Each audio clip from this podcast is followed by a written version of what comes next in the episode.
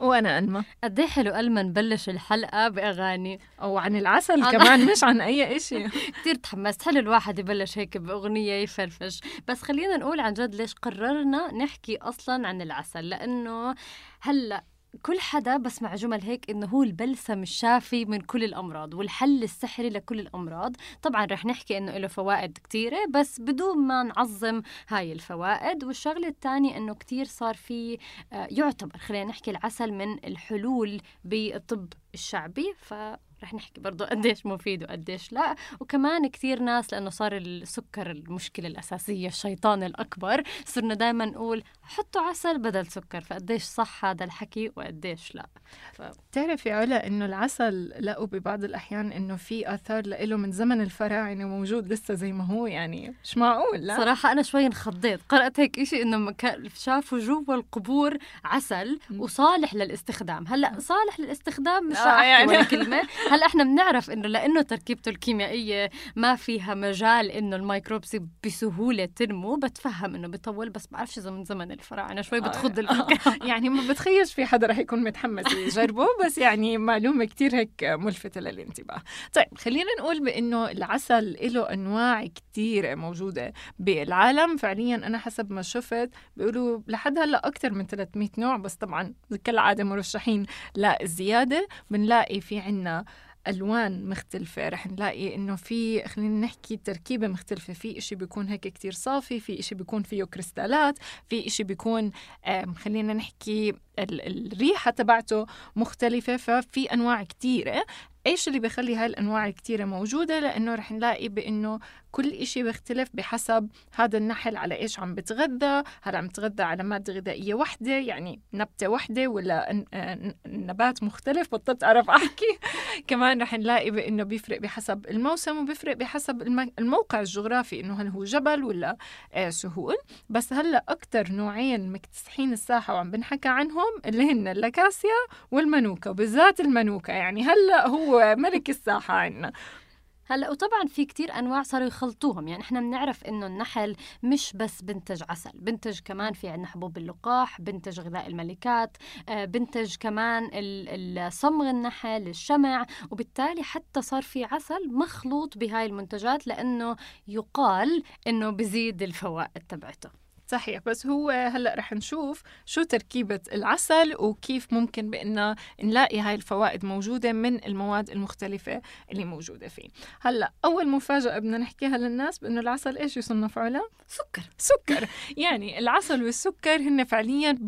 بينحطوا بنفس الخانة بالنسبة لنا كعلوم تغذية لأنه إذا بدنا نيجي نطلع بشكل كيميائي وهيك علمي أكتر بنحكي بأنه هو مكون من ما يسمى بالسكريات ال- البسيطة اللي بنسميهم جلوكوز وفركتوز واللي هي كمان هاي بنسميها سكريات حرة. بمعنى بأنها مش موجودة بداخل مادة غذائية كاملة مثلا مش زي التفاح مش زي البرتقان أو إشي زي هيك فيش عنا إشي تاني عم بيكون مرتبط فيها. وبالإضافة طبعا لأنه فيه مواد أخرى بتكون آه، عبارة عن تركيبة مختلفة بكميات مختلفة من الأحماض الأمينية ومن بعض أنواع الإنزيمات بالإضافة لأشياء بنسميها إحنا phytochemicals اللي هي مواد نباتية بتيجيني من الأغذية اللي بتغذى عليها النحل. صح. وبعد شوي رح نحكي على لما نيجي نحكي على الفوائد أكيد رح نحكي على موضوع البكتيريا النافعة ورح نحكي إنه في بعض الغذاء للبكتيريا النافعة موجود داخل العسل. بس قبل ما نحكي على نقطة تانية بدي أحكي إنه تركيبة هاي السكريات البسيطة داخل العسل تختلف بناء على نوعه. يعني قبل شوي كنا نحكي إنه في عندي 300 نوع. هاي 300 نوع مش بس بتختلف بال... بالكثافة ولا بتختلف باللون هي كمان بتختلف بالتركيبة. بالآخر أكيد كلهم سكريات ومعظمهم سكريات بسيطة. بس إذا عم نحكي على الفركتوز مثلا في 40% بمحلات تانية في 50% بأنواع تانية في 60% وهذا طبعا بيأثر على كيف الجسم عم بتعامل معه. فما عندي قاعدة خلينا نحكي ثابتة السكر وشو بيصير في سوري العسل وشو بيصير في داخل الجسم.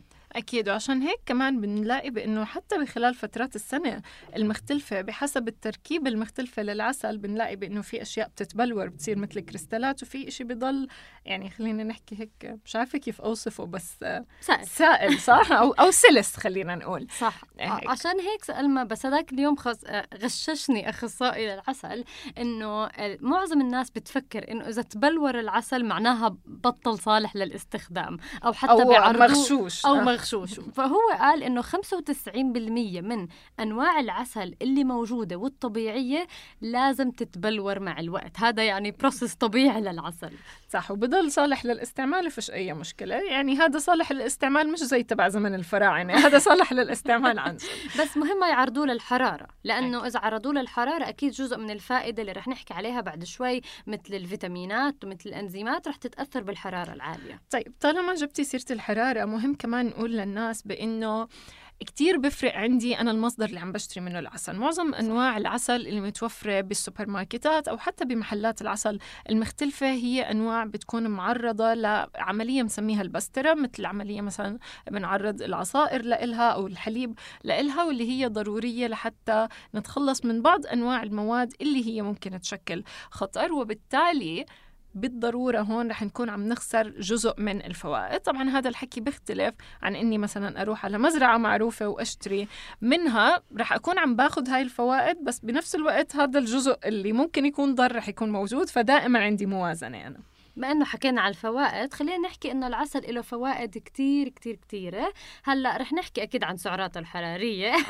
لأنه دائما الناس بما إنه عم نحكي إنه بديل للسكر أكيد رح نقول إنه المعلقة الوحدة اللي فيها تقريبا 15 مللتر فيها 44 سعر حراري. بس رح نرجع نذكر إنه مش قاعدة بيختلف. رح نيجي نلاقي أنواع فيها سعرات أقل وأنواع فيها سعرات أعلى. بس ما بصير نفكر بالعسل كأنه فقط بدل سكر وفي سعرات حرارية له فوائد كتير كتيرة منها أنه آه، مضاد للالتهاب. يعني في عنا كتير أمراض ناتجة بسبب الالتهابات اللي بتصير بالجسم وبالتالي إذا أنا أخذت عسل رح أقلل من. احتمالية إصابتي بهاي الأمراض.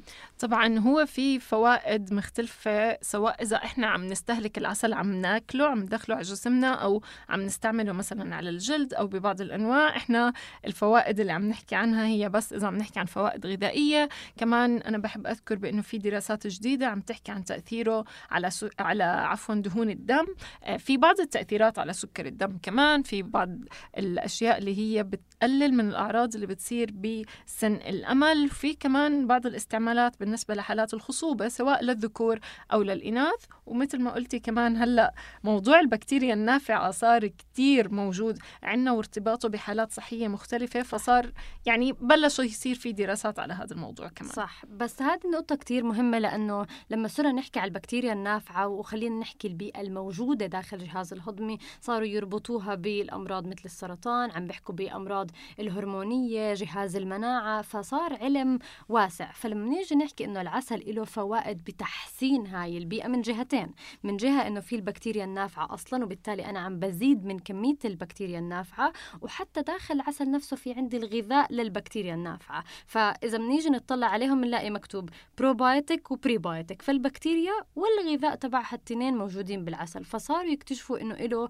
دور كتير كتير كبير. وفي نقطة تانية كمان بما أنك حكيتي على الدهون آه كمان في بعض العلاجات لأمراض الكبد طبعا بشكل بسيط. إحنا ما عم نحكي أنه علاج تام المراحل الأولى بس. بالضبط. ممكن يكون له كمان دور بتخفيف ممكن حتى الأعراض أو يساعد بتحسين العلاج تبعه. وعلى فكرة هو حتى في حكي هلأ عن بعض أنواع الأورام السرطانية بالمراحل الأولى. بس مهم كتير نحكي على الرغم من أنه هاي الفوائد اللي ذكرناها هي مثبتة. علميا في دراسات بتحكي عنها ولكن هي مش علاج. يعني ما بصير إنه الشخص يكون عنده هاي المشكلة الصحية يجيب عسل ويقول لك خلص أنا بدي آخذ عسل وتنحل المشكلة ولكن استعمالها مع العلاجات الأخرى إذا لها محل طبعا ومسموح بإنه يتم استعمالها فهي بتخلي النتائج تكون كتير أفضل بالنسبة للأشخاص. عشان هيك أنا صراحة لما نجيب موضوع السرطان بكون كتير منتبهة أقول لأنه الناس أكيد يعني بنتفهم إنه بس يكون في هيك مرض بيحاولوا يلجأوا لأي آه أي حل أي نصيحة. فلازم نكون حذرين إنه هو مكمل وممكن يساعد. بس هالأيام استخدامه الأكبر هو بديل للسكر. صح ف- شكرا يوتيوبرز هن اللي طلعوا لنا هذا الإشي. مش عارفة شو بدي أعلق إذا شكرا بس بس دائما لازم نقول إنه كفائدة تغذوية أكيد العسل الطبيعي فيه فوائد أكبر من السكر. يعني هلأ عم نحكي إنه في فيتامينات في معادن آه، في إنزيمات في بكتيريا نافعة ولكن هذا ال- ال- الفرق ما بخليه بديل ممتاز 100% عن السكر. يعني ما بقدر كل السكر اللي عم باخده أبدله. والسبب الرئيسي إنه هلأ كنا عم نحكي العسل أصلا سكر وبالتالي داخل الجسم لما بنهضم بمتصه بزيد من مستويات السكر بالدم بشكل طبيعي بيأثر على الأنسولين بشكل طبيعي والسعرات إلى حد ما قريبة. وبالتالي صح.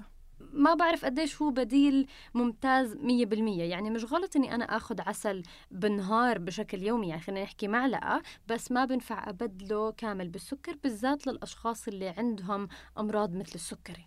صحيح وحتى للناس اللي عندهم مشاكل بالوزن يعني وعم بيستعملوه كبديل لتخفيف السعرات بنقول لهم بكل بساطة بأنه نفس السعرات عم بتكون. أنا بس بدي يعني أحكي للناس بركي هذا الإشي يلفت نظرهم على قد ما عم نحكي فيه معادن وفيه فيتامينات بس أنا كمية المعادن والفيتامينات اللي ممكن أخذها بحدود معلقتين من العسل بالنهار ما رح تغطي لي أكتر من واحد إلى 2% حد أقصى من احتياجاتي الكلية. فيعني أنا بقدرش أركن عليها إنه أحكي والله أنا خلص أخذت عسل معناها أنا أموري تمام بقدر أعمل إيش ما بدي. باقي نهار لا هذا الحكي مش كتير صحيح. خلينا نقول بشكل عملي شوي بأنه كيف إحنا ممكن ندخل العسل بضمن الحمية تبعتنا بشكل يكون مناسب.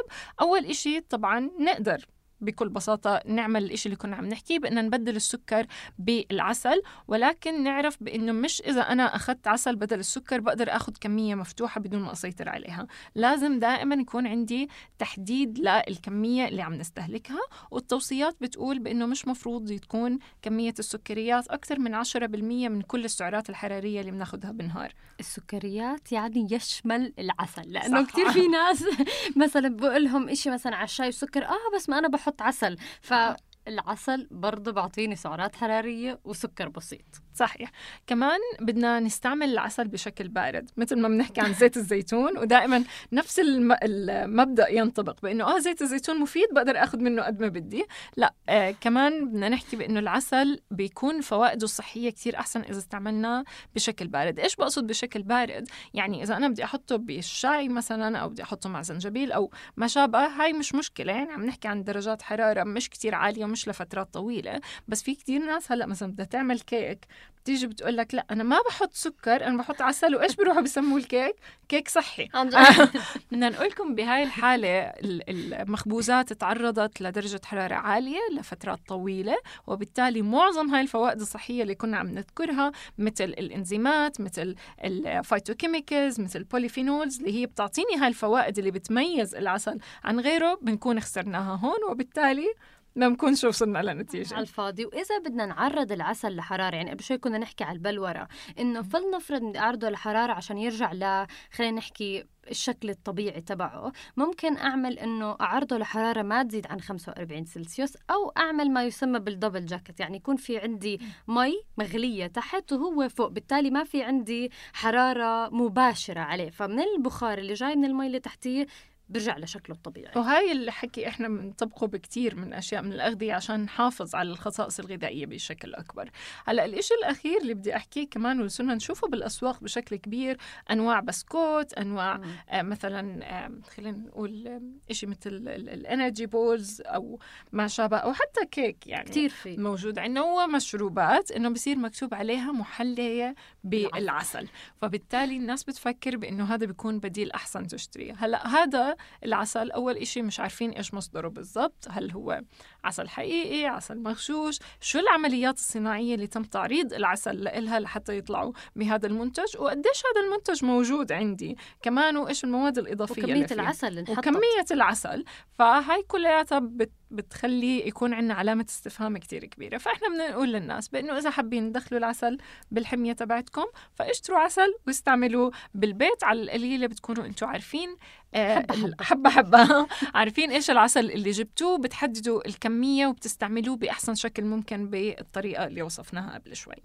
وبالآخر خلينا نقول إنه مش كل الأشخاص ممكن إنهم ياخذوا عسل. يعني في فئات عمرية أو مثلا مثل الأطفال لازم يتجنبوا العسل. يعني هلأ أظن في كثير من الوزارات الصحة بالعالم أظن آخر ناس كانوا فرنسا طلعوا طلعوا الإعلان تبع إنه ينتبهوا الأطفال من استهلاك السكر لأنه ممكن يكون ملوث بالبكتيريا no؟ لا هو فعليا اللي صار بإنه كل العالم بيقول بإنه الأطفال تحت عمر 12 شهر مفروض ما يستهلكوا العسل لأنه okay. هو بيكون ملوث ب ممكن يكون فيه بقايا من بكتيريا اسمها Clostridium botulinum اللي ممكن تؤدي لوفاة الأطفال. بس الفرنسيين كالعادة لازم هن خالف تعرف فهن فعليا اللي قالوه بإنه ممكن يتم إدخاله بكميات بسيطة ابتداء من عمر ست أشهر. بس بصراحة آه، لأنه باقي العالم كله لساته ماشي على مبدأ ال 12 شهر فإحنا بنفضل بان نضلنا ماشيين على هاي التوصيات. بس آه، حبينا نذكرها عشان الناس تنتبه لأنه مرات بصير في